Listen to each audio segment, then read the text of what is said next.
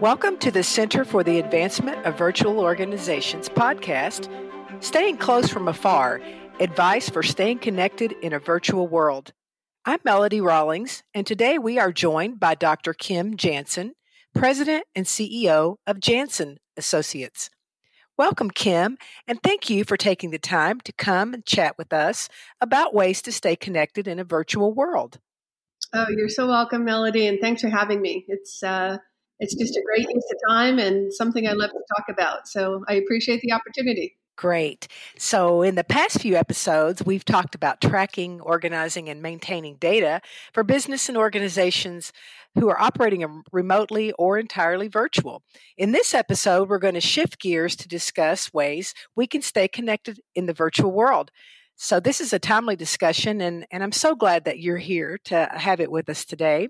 So, Kim, I know that you have over 20 years uh, plus years of experience in helping individuals, teams, and organizations across the globe achieve success. So I'm excited to hear your perspective on what leaders can do to keep virtual employees connected. So to get us started, uh, tell us a bit about yourself and Jansen Associates. Absolutely. So I feel like this shift in the world where so many of us are working virtually has been something that I've been doing for, you know, the last 20 plus years because I've worked on the ground in about 40 countries and I'm always someplace where I, am not. so if I'm working with this on the ground in France, then I'm not physically in doing work in Indonesia with, you know, with a with another CEO. And that remains true. And so I feel like this is a mindset and a way of working that I have embraced for a long time. And I feel like I have made a big commitment to demonstrating some role model leadership on how to have a presence in a way that does not make anybody feel like they're missing because I'm not physically in front of them. So it's uh, this is work and approach that I believe in wholeheartedly, and I have tried to uh, mirror for years and years. Jansen Associates is just the coolest place to be. I have the pleasure of helping people unleash their potential. That's really the wrapper on so much of what we do. We do that at the individual level, so we coach a lot of CEOs and leaders around the world. I have had the pleasure of working with teams to help them be even better or achieve higher levels of success. Um, I also work with organizations, and it can be large, small, public, private, nonprofit, and the work varies. So it can be on the front end and helping to create a strategic plan. It can be in the middle around how to be operationally effective, or sometimes we'll take over a piece of the business and fix it and stand it up. And it's a lot on the people. So it can be uh, executive assessment or uh, cultural indexes. It can be employee engagement surveys, needs assessments. But you know, we think about it in the way of how organizations operate.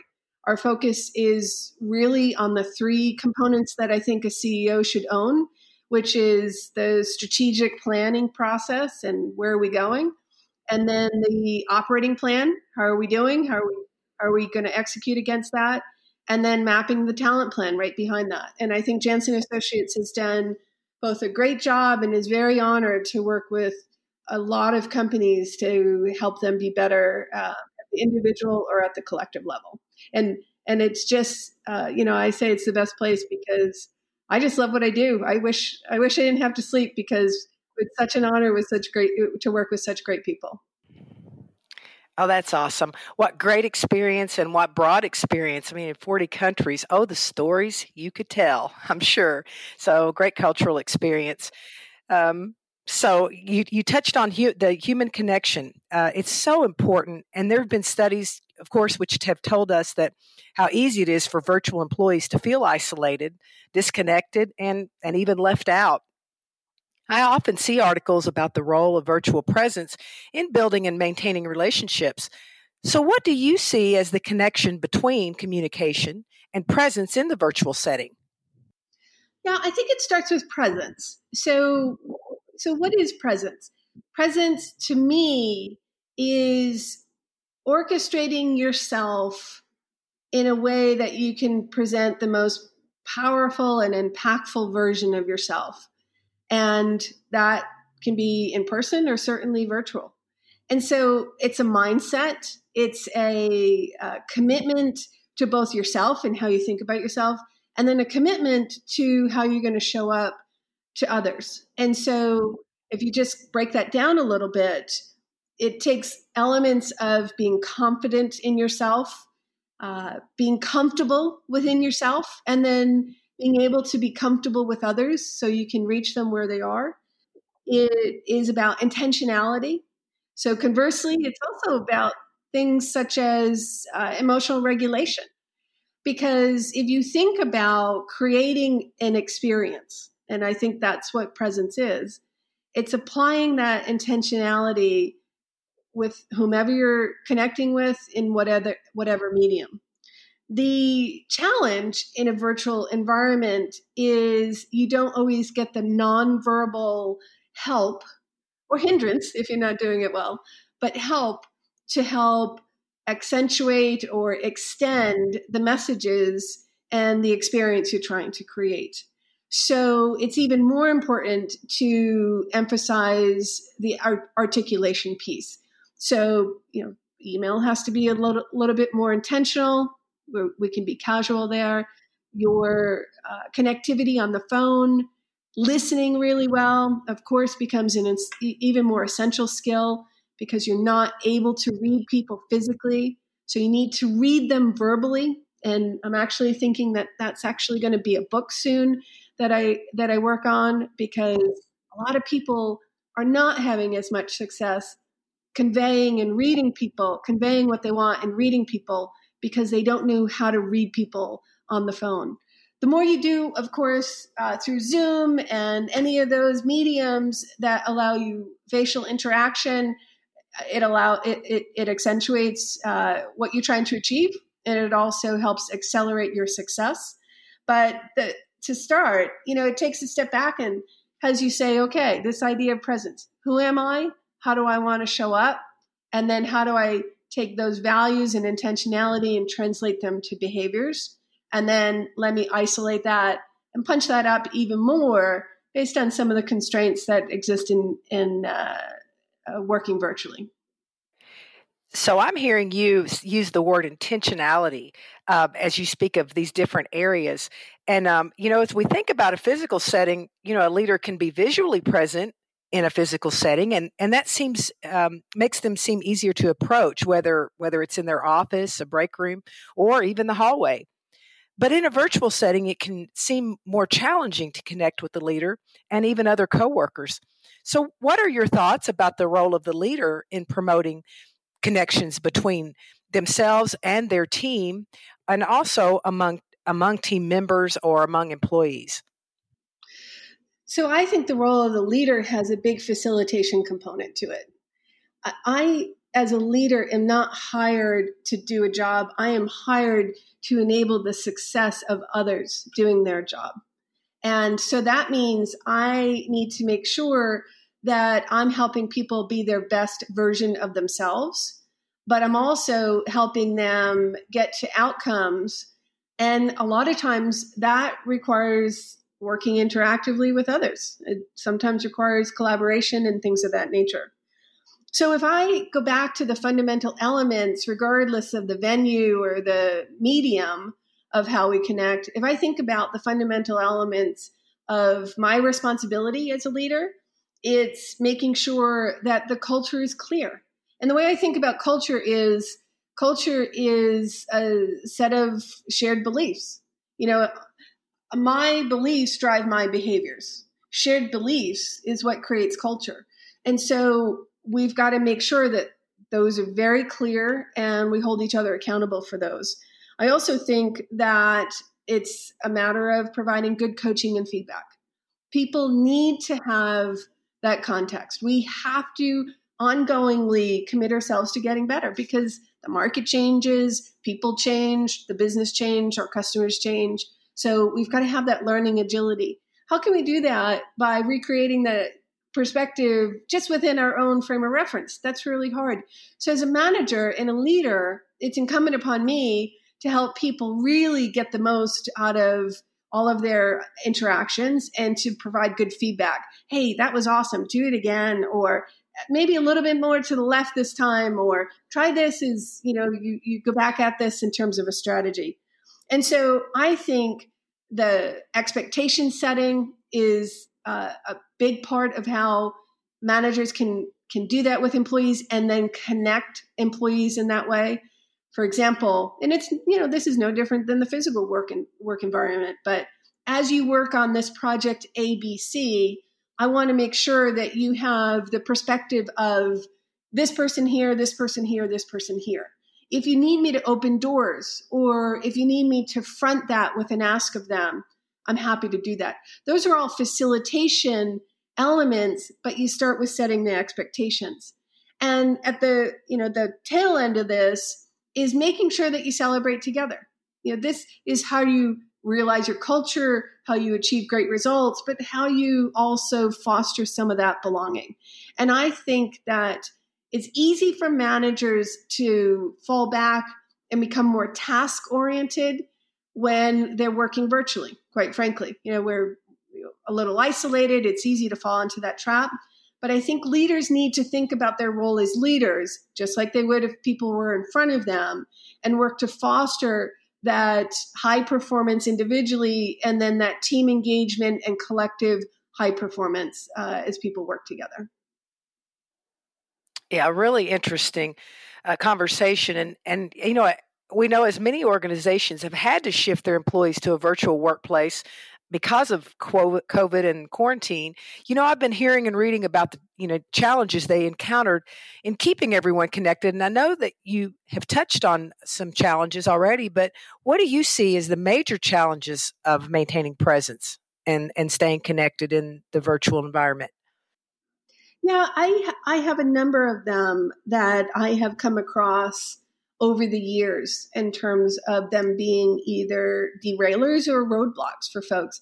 And as you mentioned, I did cite a couple already. So it's easy to not set good expectations, but it's one of the biggest differentiators of success. If we get in the car and don't have a destination, then we can't fuss about where someone takes us. So setting that clear expectation. I also find a, a a potential derailer is we don't tell people the why. We don't give them context. And that occurs actually in the regular workplace. And one of the uh, top reasons why people leave organizations is they don't know how they're contributing to the big picture. Those employee engagement questions that says, that ask rather, do you know how you're contributing to the bigger picture often causes consternation for people because as they think about it, they don't know. And it often is one of the lower scoring items. And so the opportunity is to make sure as a leader, you don't just get transactional, you don't just stay at the task level, but you help people continue to uh, get a sense of that bigger picture. A couple of other challenges that are uh, really slowing people down from being successful is there's a lot more uh, challenge in terms of managing distractions. We trap people in, in buildings and capture much of their attention when they're in a physical place. But life has a way of coming in a little bit more when you work virtually. So, helping people develop good habits around that is a challenge. The uh, challenge of communicating. Everyone here will attest to being in a conversation and walking away with a different viewpoint of that. And when you have the physical presence to help carry the conversation, the likelihood of that is diminished. So, conversely, if you don't have that, you have more chances for disconnects. That's particularly true for email. I have a rule with anybody on my team uh, in terms of if you go more than two times in an exchange and it's still unclear, pick up the phone and communicate that way because otherwise much of this gets perpetuated.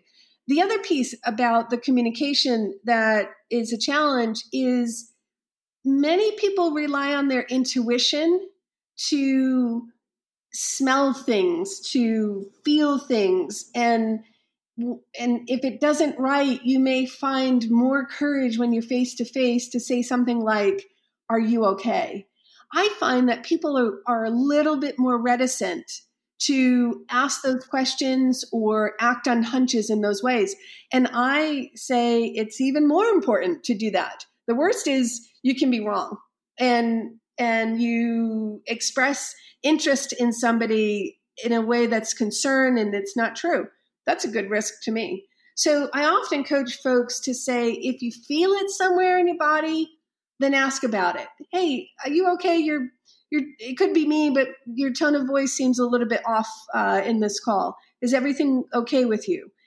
Often that can lead to opportunities. So that's a challenge, but all of these challenges absolutely have uh, competing strategies to help you be more effective. We've just got to punch up our skills a little bit more in some areas to do that. You've raised so many great points in that, and uh, I, I, like the fact that you brought up just hopping on the phone sometimes for clarification is is so important. I know I do this with students a lot, and sometimes it's just easier, not only easier, but it just provides more clarity by just hopping on the phone. And um, so that's a great point. And then uh, just the disruptions that you mentioned, and you know, so for so many of us working from home, you know, brings its own challenges. You know, for staying focused through uh, through interruptions from others in the home and even our pets, as you and I've talked about, Kim. Um, this morning. So, because of this, you know, many organizations have established rules uh, for when employees uh, should be available during the uh, workday and also for virtual meetings. So, what are some best practices you can share with us for um, for uh, overcoming these types of challenges? There's a number of them, Melody, and it depends on who your constituent is in, in some ways. So sometimes it is even better to have background and hearing the pets because it, it makes you a little bit more real. So, uh, of course, not anything that's so disruptive or distracting, but on team calls, a lot of times, you know, sometimes the babies come onto the call or the kids playing the piano in the background. And uh, so know know your audience because if it's a if it's a team version that's a very subtle way to keep making each other human and relatable. And that's an important component of uh, staying connected. And so i really think about who is in front of me or what their expectations are where do they develop their comfort zone as you mentioned the the pet piece, for example, I, I just live in a circus and I, I don't have nearly enough animals. And, and, and people would say I already have too many. And so if I'm dealing with a more serious minded CEO, well, everyone's barricaded well out of my office. And I'm mindful of that. But like I said, with working with my team, they're happy to see Huey Kitty show up as she comes up and sits in front and and they see her on the camera. So that's a piece of it. And and I think that's true for how you manage, you know, where you can bring more of your life into it. This is also another uh, recommendation in terms of a best practice. Small talk matters. We often jump into things a little bit more quickly and work through things a little bit more efficiently when we're online, but the relationships are often built in the middle of converse, uh, the, the middle ground of conversations. So small talk, some fun virtual icebreakers, um, sensing uh, how are you doing. We often do things like star of the day. Who who should have star of the day today? What what's something you did that was awesome or you feel good about that we should tell the team? Also, just where you would make a joke in a public uh, in a in a regular setting figure out ways to do that and a lot of times i will drop something into an email and my team will, will, will just go crazy on it so it may be a subject line that just says remember that time we were in indonesia and uh, joyce was in her nightgown and got locked out of her hotel room in with her remote and bag of m&ms and and from there the place goes wild, you know, and we pile on and it goes on for a few minutes and the uh, the laughter and the the break works. But you have to make those things happen. I think you have to be uh, uh, very conscious of that and work work to be committed to keeping that culture and that team connectedness first and foremost. Some other best practices establish good routines, good establish good habits. So you mentioned one which is please be available through these times. Um, another is please hold this meeting to be sacred on your calendar and make sure that our staff meeting or or uh, business meeting is a thing that has big presence for you. Another best practice is to make sure that occasionally you define what occasionally means, but it's face to face, meaning even if it's a Zoom call. So be careful of letting everything sit on phone calls. That is uh, that's a, that's an easy way to slide in. The other is what do you do in the workplace? You do things like brown bag lunches how can you mirror that and bring that learning or opportunity for people to have a mini mini TED talk? How do you bring that into the work workplace? And then the other uh, best practice is don't allow collaboration not to happen because you're not sitting next to the person. After you practice a couple of times, you 100% can collaborate virtually. I just had a you know 4-hour meeting with the CEO on Sunday with his head of HR, and we are public company. We're uh, looking to do a, a spinoff, and we absolutely worked as if it was uh, a, a roundtable, and we're working together.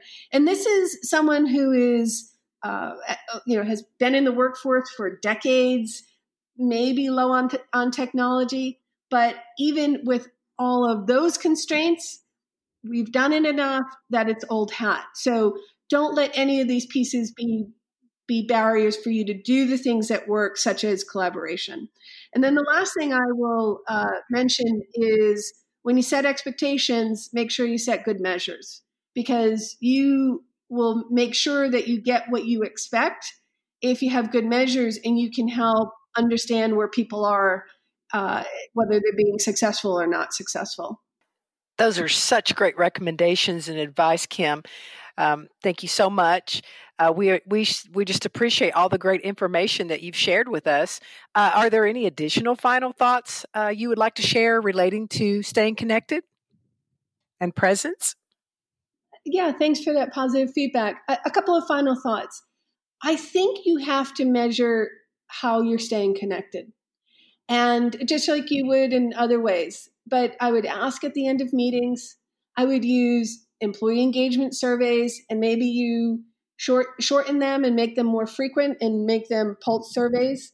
I would pull on the string of what I mentioned in the last question, set expectations but but measure outputs. And that allows you to track the degree of engagement, the work product, things of that nature. So figure out how you would measure success in a traditional environment and then convert that to how you can measure success in this virtual environment. And at the end of the day, it's just about having fun. So I am, you know, eat nails to breakfast, want to accomplish a lot of things. But if we're not falling off our chair, laughing our heads off in between, then everything else becomes more difficult. So I think bringing some of that into your virtual world is is absolutely a job requirement. I love that. Who doesn't like to have fun, right? So we, we might as well try to have all the fun that we can while we're getting the job done. Kim, thanks so much for joining us in the support of the Center for the Advancement of Virtual Organizations at North Central University. We truly appreciate your insights and know that our listeners will benefit from your experience and expertise. Such a pleasure. Thank you so much for the opportunity.